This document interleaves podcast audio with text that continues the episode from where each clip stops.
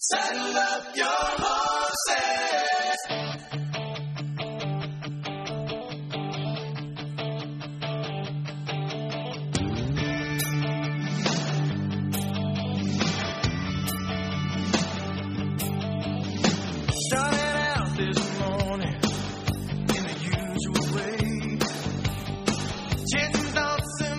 Well, welcome everyone to the Robin Walters Show. Uh, goodness gracious, there is so much to cover. Uh, there is almost too much news.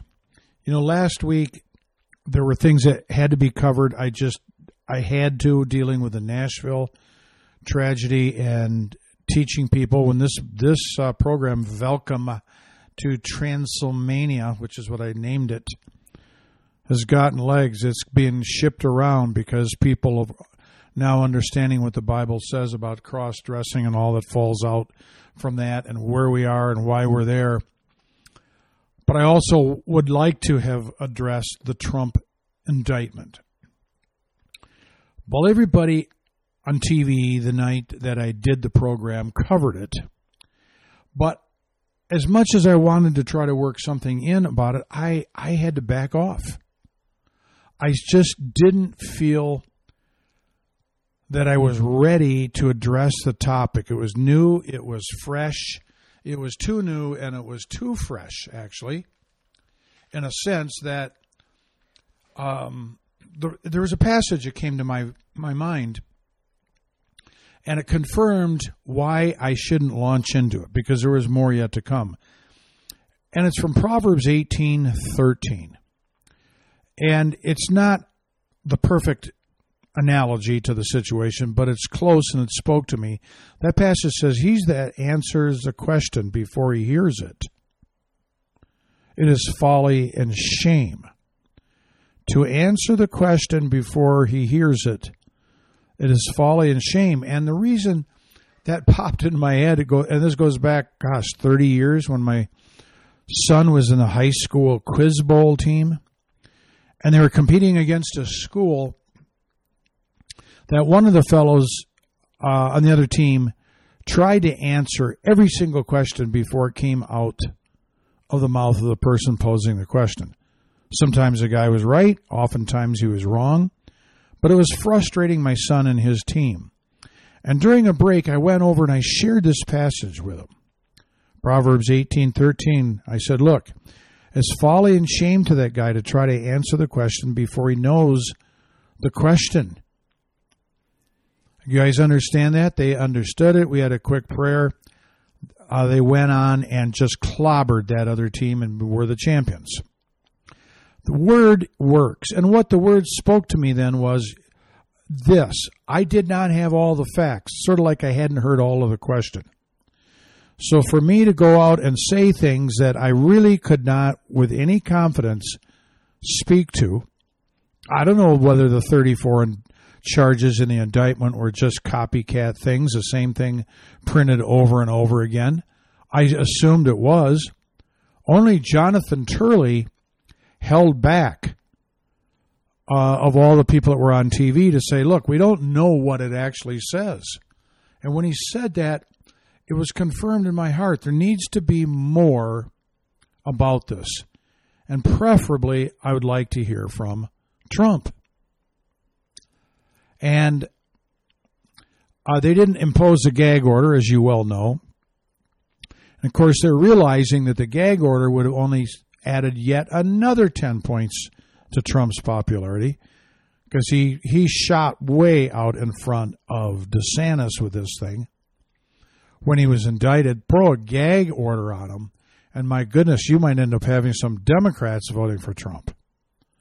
Everything they did to destroy him was only adding and building to his credibility. So I didn't say anything. But now I can. And so the indictment, as I see it, was a game changer. Now, you probably recall about a month and a half ago where I just simply got fed up with, Donald. It was that queer gala at Mar-a-Lago with all the guys dancing cheek to cheek in their se- sequin gowns, and he's holding up a T-shirt that says "Trump, the most gay president ever." I couldn't stand it. I wanted to puke. I wanted to Ralph. I wanted to hurl. I wanted to barf. And he disqualified himself. And at that point, I had switched to Ron DeSantis.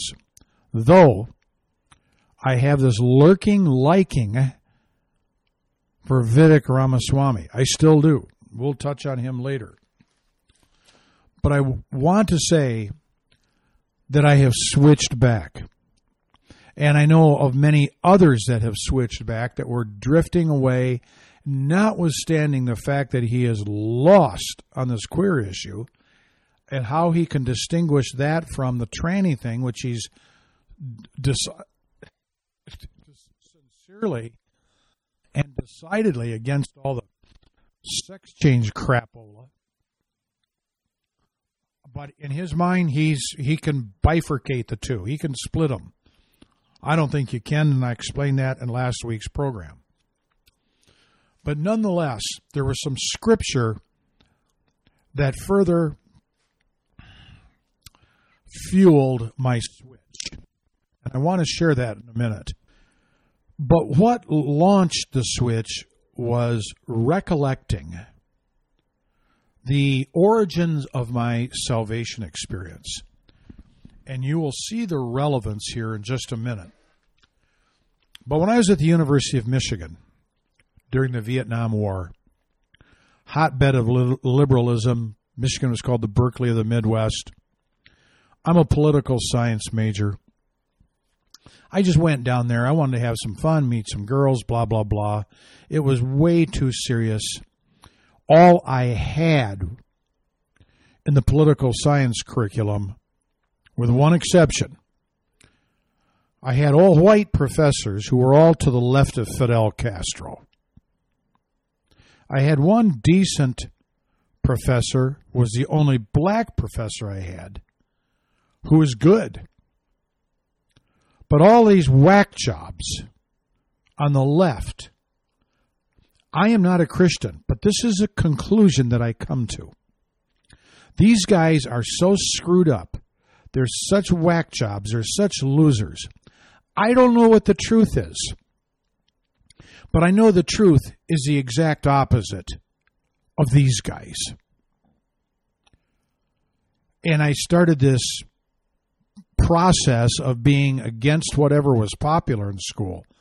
Others did drugs. I bought chocolate chip cookies. Others wanted to listen to acid rock music. I bought the Beach Boys and James Brown. I did. Eh, they wanted to watch movies that, or were watching movies that were just, goodness, nihilistic. Not I. I started watching John Wayne movies. I just started doing everything the opposite of the popular culture. So that's what struck me this week. Looking at the popular culture, look at the looking at the Democrats and what they do. Well, look at Nancy Pelosi demanding that Trump prove his innocence. Well, I mean, I she is such a Nimrod that I mean, once said, you know, I mean, if a stray bullet entered Nancy Pelosi's left ear, it would emerge from her right ear without any material reduction in velocity. She is the consummate empty suit. I hear what she says, it makes me want to do just, of course, the opposite. I hear, goodness, Reba McEntire comes out pro tranny. She's and she's against Trump, but she said Oh, I never ever get into politics. But now, uh, then she goes on to bash the Tennessee law that's designed to safeguard Tennessee children from uh, the demonic drag queen shows and all of that stuff. It reminded me of the Bob Newhart joke that he said, You know, I used to. No, he said, uh, I quit telling ethnic jokes a long time ago. But here's one that I used to tell. This is what Reba McEntire sounds like. I thought, goodness sakes. And you just kind of go down the line of these people. And You know what? I don't drink beer, but if I did, I wouldn't drink Anheuser. It's gone totally woke with this queer guy faking to be a woman, and and Budweiser is celebrating his one year uh, transition. Love Kid Rock shoots a bite Bud Light cans up. He just shoots them with it sounds like an automatic. I, I watched the video. It was an edited video because he had some language I didn't want to hear, but he's got 32 million views already. And then now one of the guys I love, Travis Tritt, one of my all-time favorite songs called "The Country Club." He said, ah, "Forget Anheuser." You know, and and it was this kind of thing that whenever somebody does something that is so ridiculously, outrageously unchristian, anti-Christian, truthophobic, common sensophobic, it simply drives me in a different direction that I trust is the right direction. And so, what am I getting to here? The point being that when I see the left go absolutely off its com- rocker after Trump, meaning they are that scared of the guy, they absolutely want to be part of helping pick the Republican candidate by getting Trump knocked out, that they get this phony, phony baloney prosecutor, Alvin Bragg, which I might add here before I forget, when Trump can speak a, yet a little more openly, and he likes to give people names, I've got a name for Alvin Bragg for Donald Trump. Alvin Braggadocious. That's the name for that guy. When I hear and see celebrities in Hollywood having parties and fist bumping and getting and the high fives over the Trump indictment, when I hear and see people I have no respect for, no confidence in, no faith that they have any brains, any cojones, or any morals, if they hate Donald Trump that badly, that tells me he must be the guy. Just like all those losers that I had as professors to the left of Fidel Castro. I don't know what's right, but I know what's wrong. And right now, there is nobody that's more opposite of the left than Trump. And I'm going to read you in a minute a, passage from the book of Daniel, if you'd like to get it out. Uh, chapter 4, that was instructive in how, under the circumstances, though I, th- I personally think Ron DeSantis is morally superior. But I also have to recognize, as you will see from this passage in Daniel, that God is not done with Donald Trump. When I pulled a plug on him a month and a half ago, it was kind of all bets were off. Everybody was sort of equal. Trump had no distinct advantage. DeSantis, who was a great governor and who I think needs to stay a great governor. I do not think he should run for vice president or run for president and end up vice president. I don't think so. He's not the right guy. More on that later. But when I see this venom and vitriol and vindictiveness lodged against Trump in such unbridled, uncontrolled manner, all it can tell me is that the devil is really, really ticked off. He's animated the left with such a consumption of intent to destroy Donald that Trump has got to be the guy. And he needs to finish what God started in him. Personally, spiritually, and politically. Now, there and therein is the analogy that I was, and I hope you got that. I think you did, so I don't need to repeat it. Now, there are four, four areas where Trump screwed up. I'm not talking about recently, but in his administration. He blew up the deficit. The debt went up. He should have known better. Uh, that is fixable. Doesn't have to do it again. And he now knows. He actually knows what I've been saying ad nauseum forever. The only way the left will understand anything and, be brought into line is through a financial spanking. The only way the deep state can ever be drained is financially.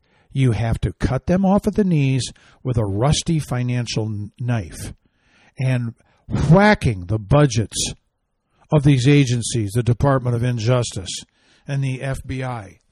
And Donald has finally gotten it. He thought those guys were his friends. He got duped. He can be tricked, but his pride has not let him admit that he can get duped. The ego. Yeah, he's narcissistic. Maybe the most egocentric, narcissistic president we've ever had, except that, notwithstanding the enormity of his egocentric nature, his narcissistic nature, it is still exceeded by the love he has for this country. That's and and God's whittling him down to size. We'll get to that. He was wrong on COVID by actually trusting Anthony Fauci and the Faucianistas at the CDC. And the whole homosexual exaltation at his uh, Mar-a-Lago, well, God can fix that. He can. And I'm going to have to over uh, overlook that based upon the scriptures that we're going to get to. So the more the left despises him, the more I sense that he has to be the man God has picked. So, notwithstanding all that, I want you to turn to chapter 4, the book of Daniel, if you would, and we are going to go through something that I think was just eye opening. Was to me. And in 2016, I spent a whole month, the month of July, comparing the paradigm of Donald Trump as Jehu and Hillary as Jezebel and Bill Clinton as Ahab. Four weeks I spent on it. Two years later, Jonathan Cahn comes out with a book and says the very same things that God gave me in 2016 in that four, th- three hours and 48 minutes of programming that we did just on that topic because God kept giving me more. But I said at the end of that, and I've said since then, that the key here was I don't know whether the analogy, the paradigm would be complete because the paradigm of Jehu was that Jehu returned to evil. After he did all that which God put in his heart to do, he went back to serving Baal. And I said, paradigms do not have to be completed with an exactness. And I said, I hope that part of the paradigm with Donald Trump as Jehu is not fulfilled. And I still hope that. But here we go. The next paradigm coming out of Daniel chapter 4. Because God used Trump the first time around. Cyrus was a man God used who was a heathen and a pagan. God called Nebuchadnezzar my man. Nebuchadnezzar was a heathen and a pagan. God can use whoever he wants. The speech that I gave where people were kind of arguing me from the crowd that how could God use a man like Trump? Well, I said, well, he's not as bad as Cyrus and Nebuchadnezzar, and God used both those guys, even called him my man, my person. He sits on the throne. He turns the hearts of the king like water, it says, in whatever direction he so chooses. Verses 1 and 2, chapter 4 of Daniel. Nebuchadnezzar, the king, he's speaking uh, about himself here, unto all the people, nations, and languages that dwell in all the earth, peace be multiplied unto you. For I thought it good to show the signs and the wonders that the high God has wrought toward me. Now, I want to stop there. This is early in the reign of Nebuchadnezzar, and I compare this to Donald Trump understanding that God did play a role in putting him in the position that he did, in putting him on the throne. He he prayed with a lot of great prayer warriors. A lot of great Christians prayed for him and upon him, and uh, and it was a great time. But it didn't stay there. There was not a humility that ended with, "Gee, I thank God for putting me in as president." He he referenced it, but it it just didn't stay there. He kept moving on and moving back to uh, back to himself. Frankly, is what he was doing. So those first two verses reference this recognition that actually is a reference, in my opinion, to the first term. Now, if you go down to verse 12 of chapter 4, it talks about the kingdom under Nebuchadnezzar, and it says that the leaves were fair, the fruit thereof were much, and it was meat for all. The beasts of the field had sh- shadows under the trees, the fowls of heaven dwelled in the boughs thereof, and all flesh was fed of it. What Daniel was saying is that under the reign of Nebuchadnezzar, who had a recognition of God at, at a minimum, he flourished. The kingdom flourished. People prospered. People were happy.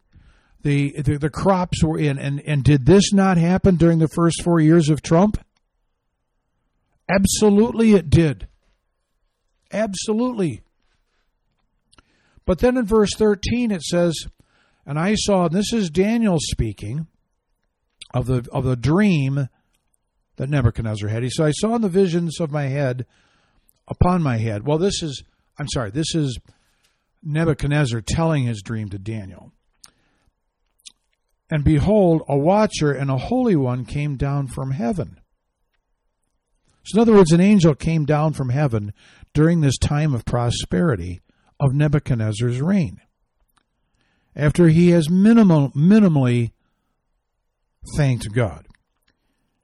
And the angel, he said, he cried aloud and said thus He cut down the tree, he cut off the branches, shook off the leaves, he scattered the fruit, he let the beasts get away from under it, and the fowls from his branches. Nevertheless, he said, leave the stump of its roots in the earth, even with a band of iron and brass, in the tender grass of the field, and let it be wet with the dew of heaven. So the angel comes down and cuts off the prosperity that was enjoyed under the first term of Trump in, this analogy. And and why not and I have to jump ahead here because this matter is by decree of the watchers and the demand by the word of the holy ones to the intent that the living may know that the most high ruleth in the kingdom of men and giveth it to whomsoever he will. This is Daniel speaking. And and and sets up over it even the basest of men. This is this is God speaking to say that who's on the throne is up to him. He'll, even men who are base, if it suits his purpose, he will set them up. And in 20 and 21, it says, The tree that you saw, which grew and was strong, whose height reached unto heaven, and the sight thereof to all the earth, the leaves that were fair, and the fruit that was much, and in it was meat for all, under which the beasts of the field dwelt, and upon whose branches the fowls of the heaven had their habitation. But it is you, O king. You have grown strong, and have become strong, for thy greatness has grown, and reaches unto heaven and thy dominion to the end of the earth. And whereas the king saw a watcher, the Holy One coming down from heaven, saying, Cut the tree down and destroy it, yet leave the stump of the roots thereof in the earth, and let his portion be in the field, with the beasts of the field, till seven times pass over him. Nebuchadnezzar's kingdom was cut down because he did not cease from taking credit for what was done. I'm going to cover that passage in just a minute, but I've, I've, I've got to get this out kind of in the order that it is in Scripture. The seven times are seven years. The prosperity was cut down. Trump was cut down because he lost the election. Whether was it stolen? Yes, but he wasn't. It wasn't seven years. It was four years. But there's a period of time where he is on the outs. Listen to what Nebuchadnezzar said, and this is why his tree was cut down. It said, The king spake and said, Well, is not this great Babylon that I have built? I have built for the house of the kingdom by the might of my power and for the honor of my majesty? Listen to the pride. While the word was in the king's mouth, then the voice from heaven said, O King Nebuchadnezzar, to thee it is spoken, the kingdom is departed from you. Trump could not quit taking credit for all that he had done, which was really the blessing of God. Nebuchadnezzar, though he knew God was behind it and prospered it somehow, he was yet still filled with pride and took credit for look what I have done. I have built the biggest kingdom, the wealthiest kingdom. People are fat with prosperity. And like Nebuchadnezzar, who while the words were yet in his mouth, he was turned into a four footed beast. I don't even know how this works. Humiliated, humbled, crawling on all fours, eating grass for seven years. It was taken from him in his pride in the snap of a finger.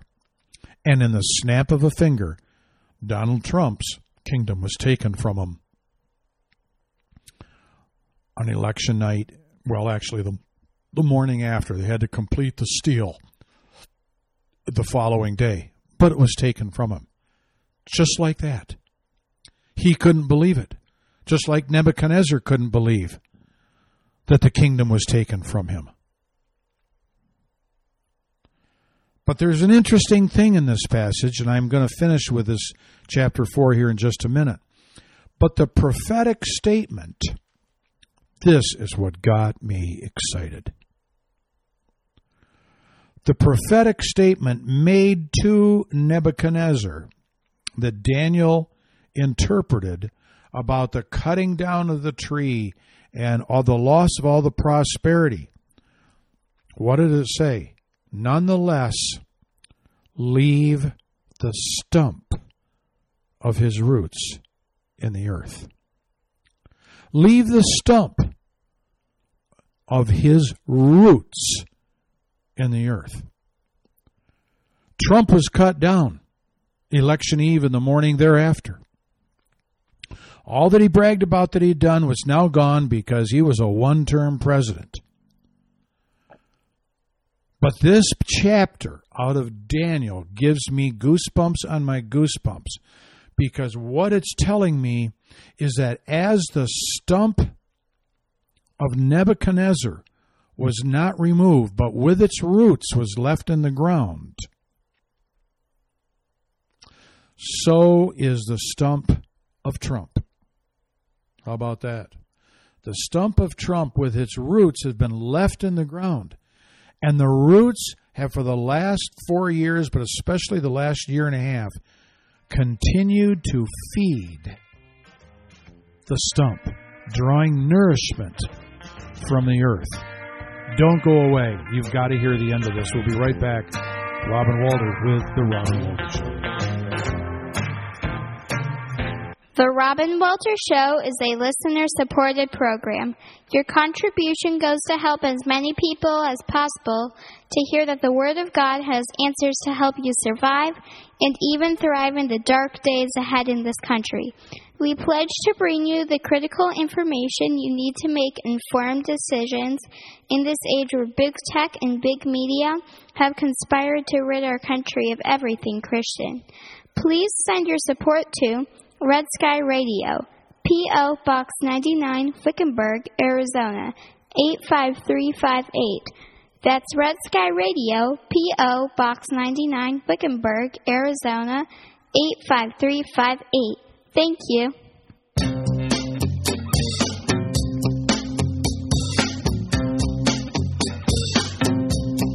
Mustang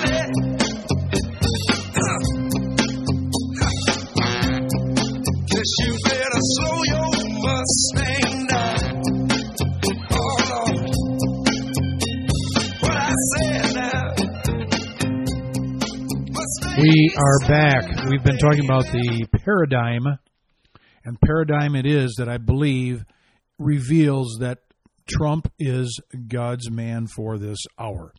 Notwithstanding my anger from a month and a half ago and his embracing of the very thing which has been at the root of so much evil in this country and the and are headed in the trash heap.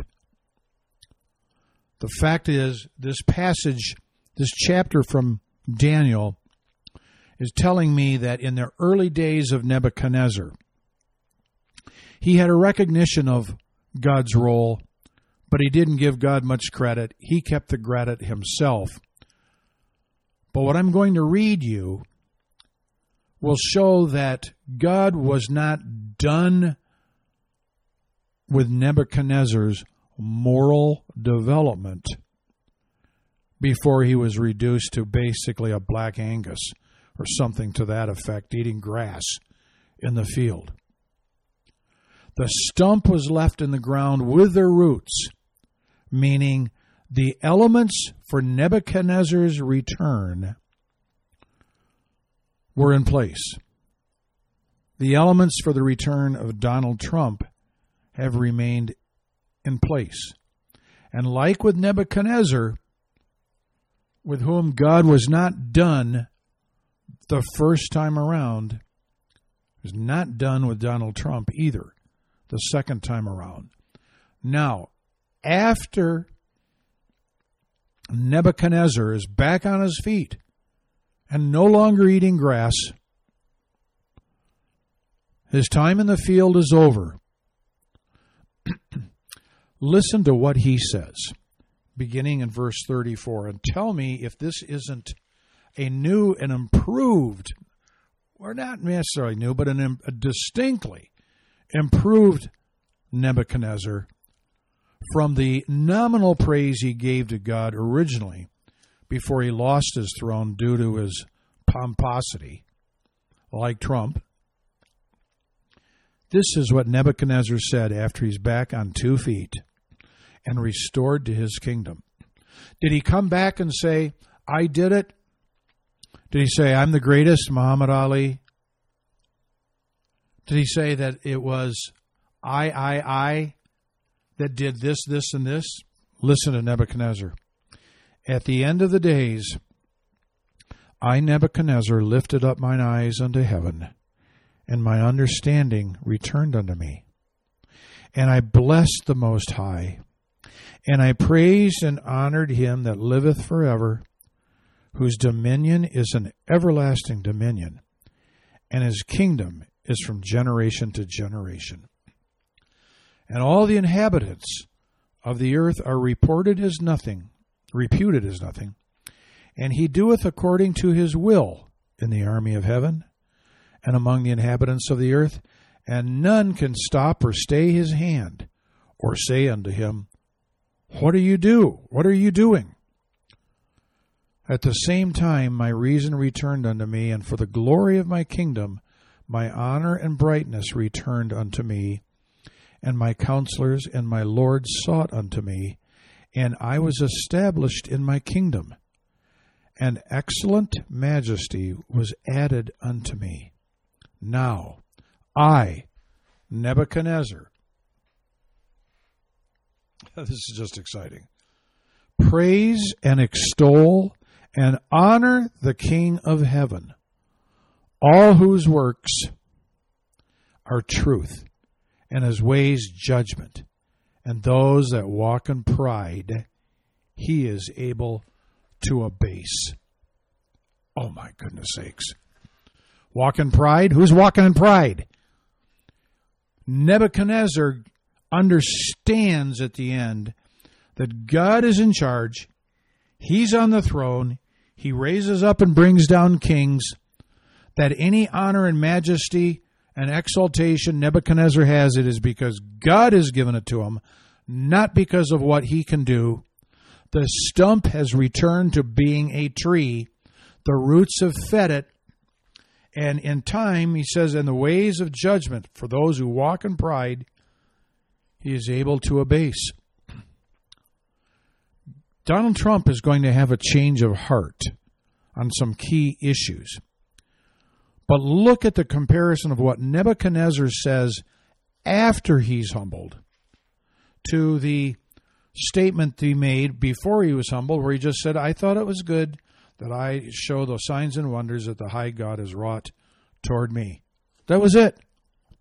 Before that nominal accommodation of God in his life, followed by destruction, being returned turned into a four-legged beast, the loss of the election.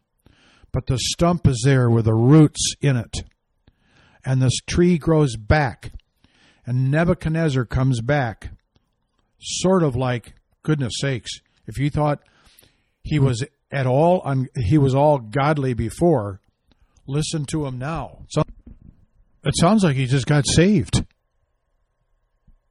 It sounds like this is a man who finally understands that, well, yeah, there's a God, and I thank him for this, to man, to whom all blessings flow. Give praise and honor and glory to the King of heaven.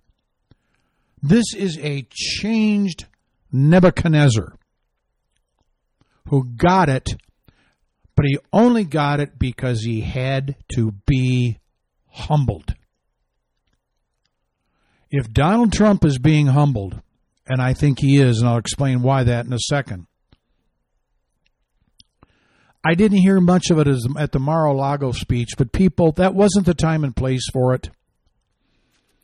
People wanted to hear what was going on.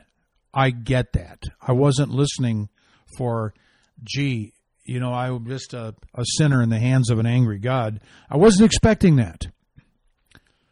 And he's transitioning in, the, well, let's say, the right kind of way. I'm anxious to hear more of what he has to say and hear the softening because has he been humbled? Well, I got to say that one way to be humbled is to be arrested. One way to be humbled is to be dragged into court and you have to listen to your lawyers. One way to be humbled is to no longer be in charge of your destiny, though you weren't to begin with, but you aren't now.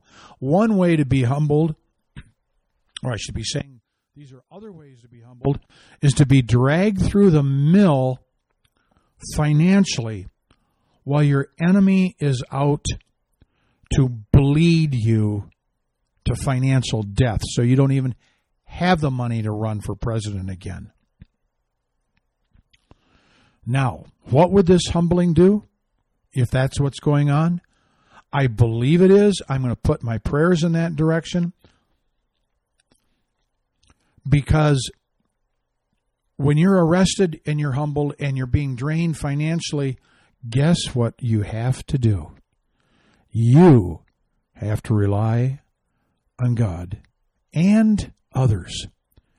Do you remember when Trump said, I don't need anybody's contribution? I'm rich. I'm a billionaire, multi billionaire. I can finance my own campaign. Not anymore, you can't. The fact that people are giving to Donald Trump's campaign now, he hasn't asked for it, but he's not refusing it. That's humbling to this man. I can't do it by myself. He needs help, and he is reaching out in different directions. And people, some who are never Trumpers, probably won't vote for him, but those who are independent, those who are the newly departed, the dearly departed of recent origin, where he just ticked me off with that whole Mar-a-Lago queer fest, I'm past it. Not that it doesn't matter. I still hate what was done there. But I see in him a Nebuchadnezzar rising up with the roots feeding the stump. And I'm looking to hear him say things that are radically more Christian than he has ever said before. Well, just a couple of things. I'm going to throw this out about Haley, DeSantis, Ramaswamy. Haley, she's out. Nikki Haley, I, I have nothing for her at all. But, you know, normally an indictment against a compelling and competing candidate would be the kiss of death for that competing candidate, right? I mean, you get you get dragged before the court for a legitimate case, not a kangaroo court by Alvin Braggadocious. That would be it for Trump. But it's not the kiss of death. Not this time. This is the tsunami that at least has ter- temporarily wiped off the political landscape all the other candidates.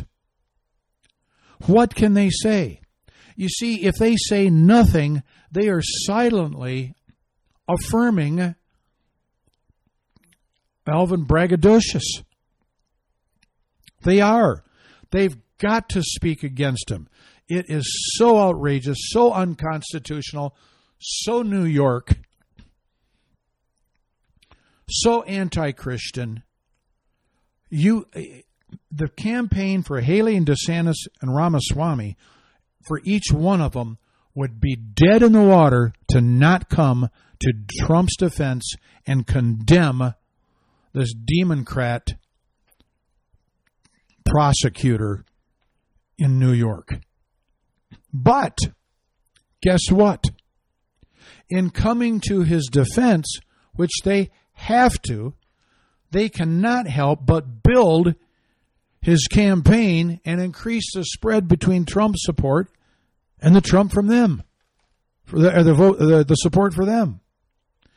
They have to support him, and in so doing, they're actually building Trump's campaign.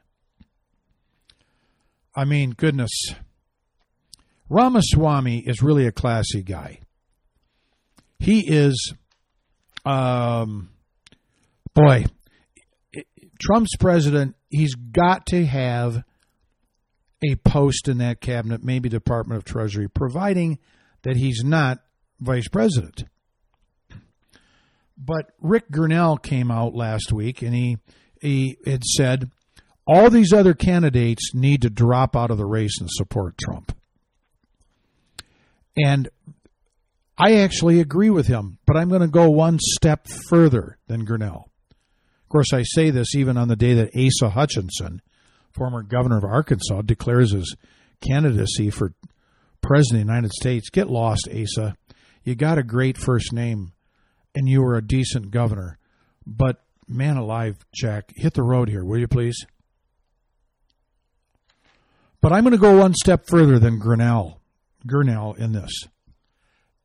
I don't think they actually should necessarily drop out of the race per se. What they need to do is they need to start running for vice president. Vice president. How about that? Now, I'm going to say I love DeSantis. The more he's been on the national stage, the more ill suited I think he is to the national stage.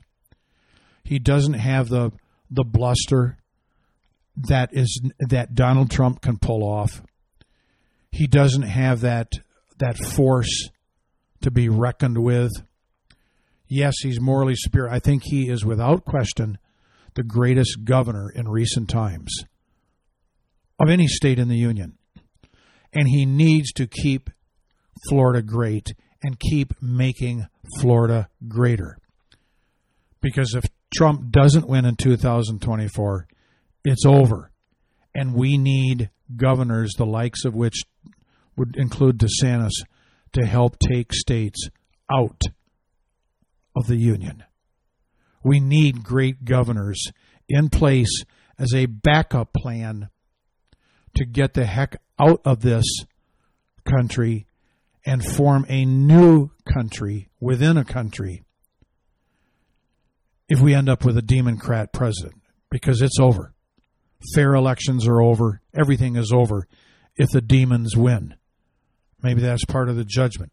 Ron needs to stay there and hold the line and keep making that state better, as do some other states, which are doing so great. Idaho is just making great strides. Two more bills they passed, which are fabulous.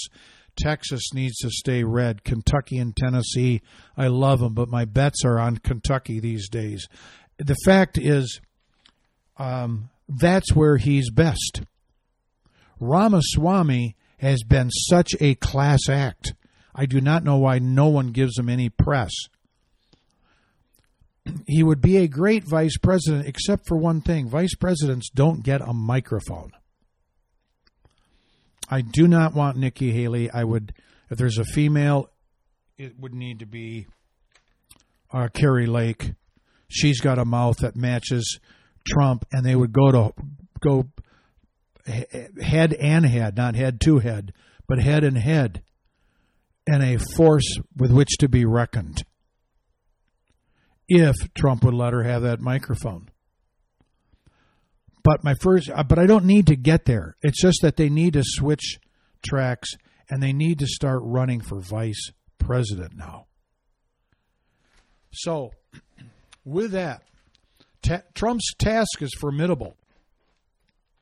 You see, unlike previous presidents, he's got challenges previous presidents have not had.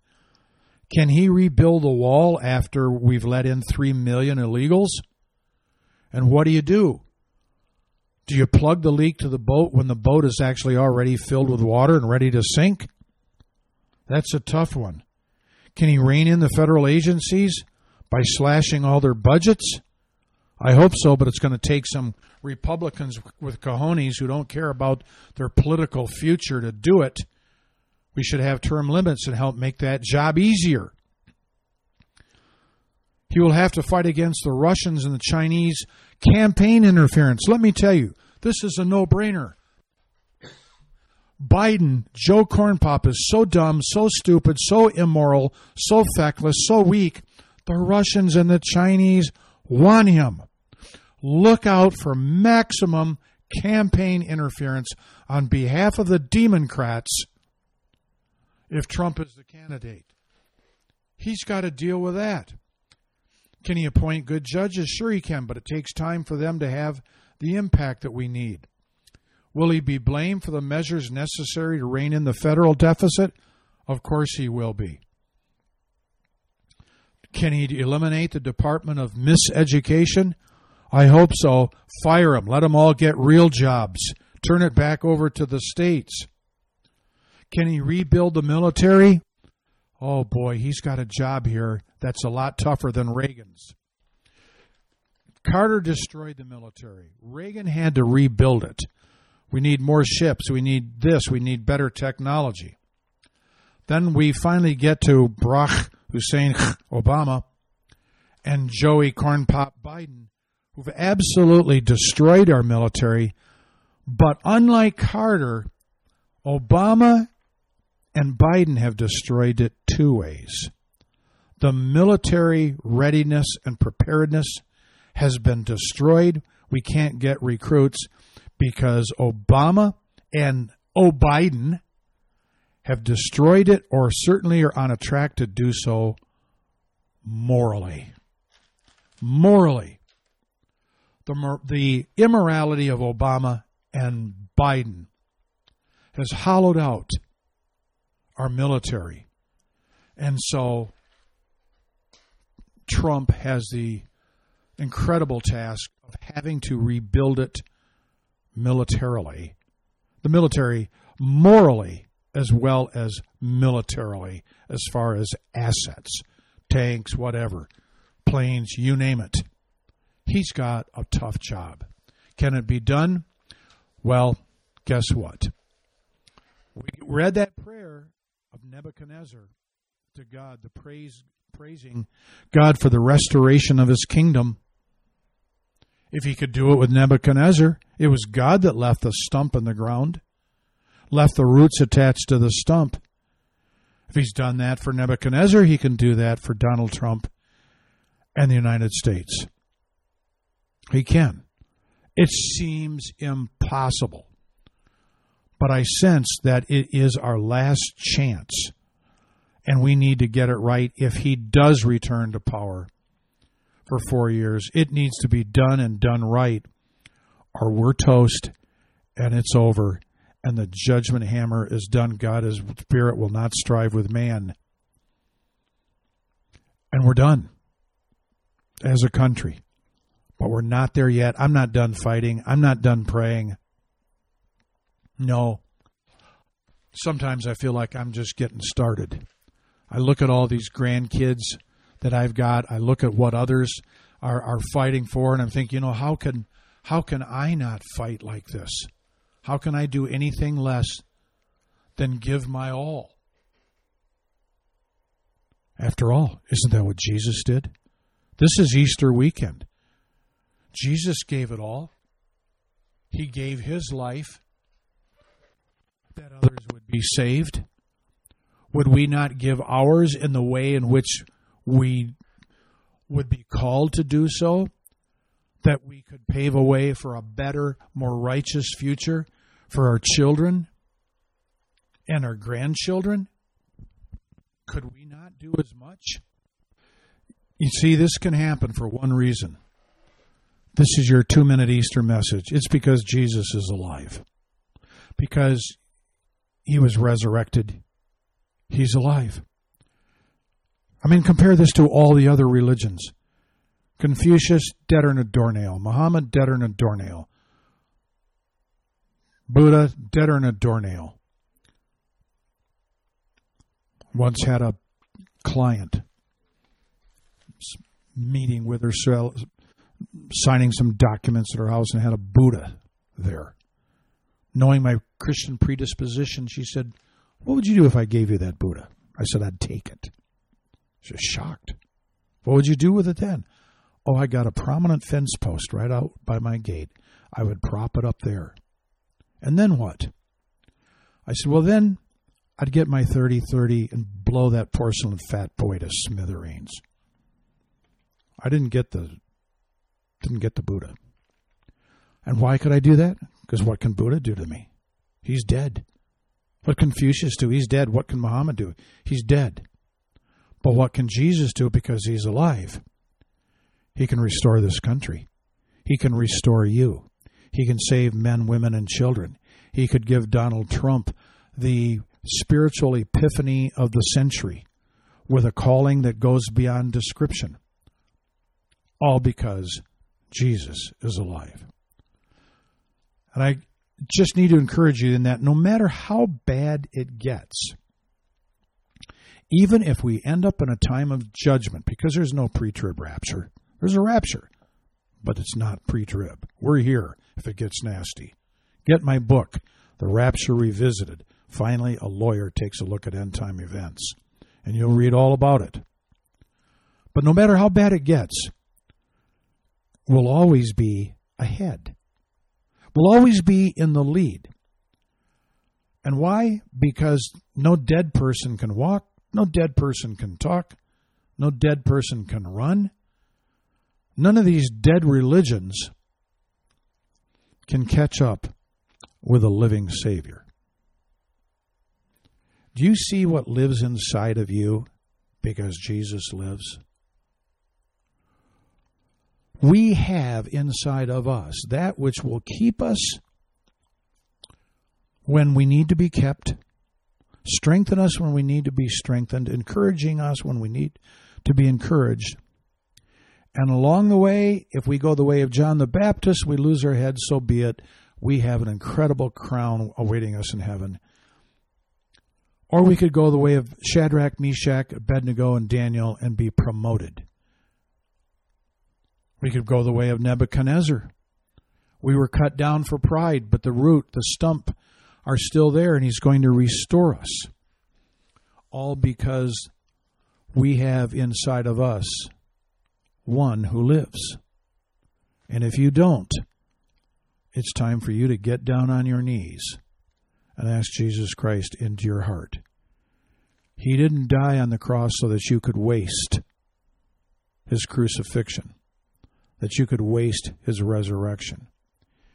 He died so that you would receive his blood on your heart and over his life and go on to be all the man or woman or child that he's called you to be. We're in for an exciting ride. You know, I don't care how bad it gets if we get into full on persecution. I wouldn't change this time in my life for anything, and neither should you have that desire to want to get out of here, but to make use of the time that God's given us. Sit tall in the saddle, America. Remember, you ride the brand, brand of Jesus Christ. God bless you and have a blessed Easter.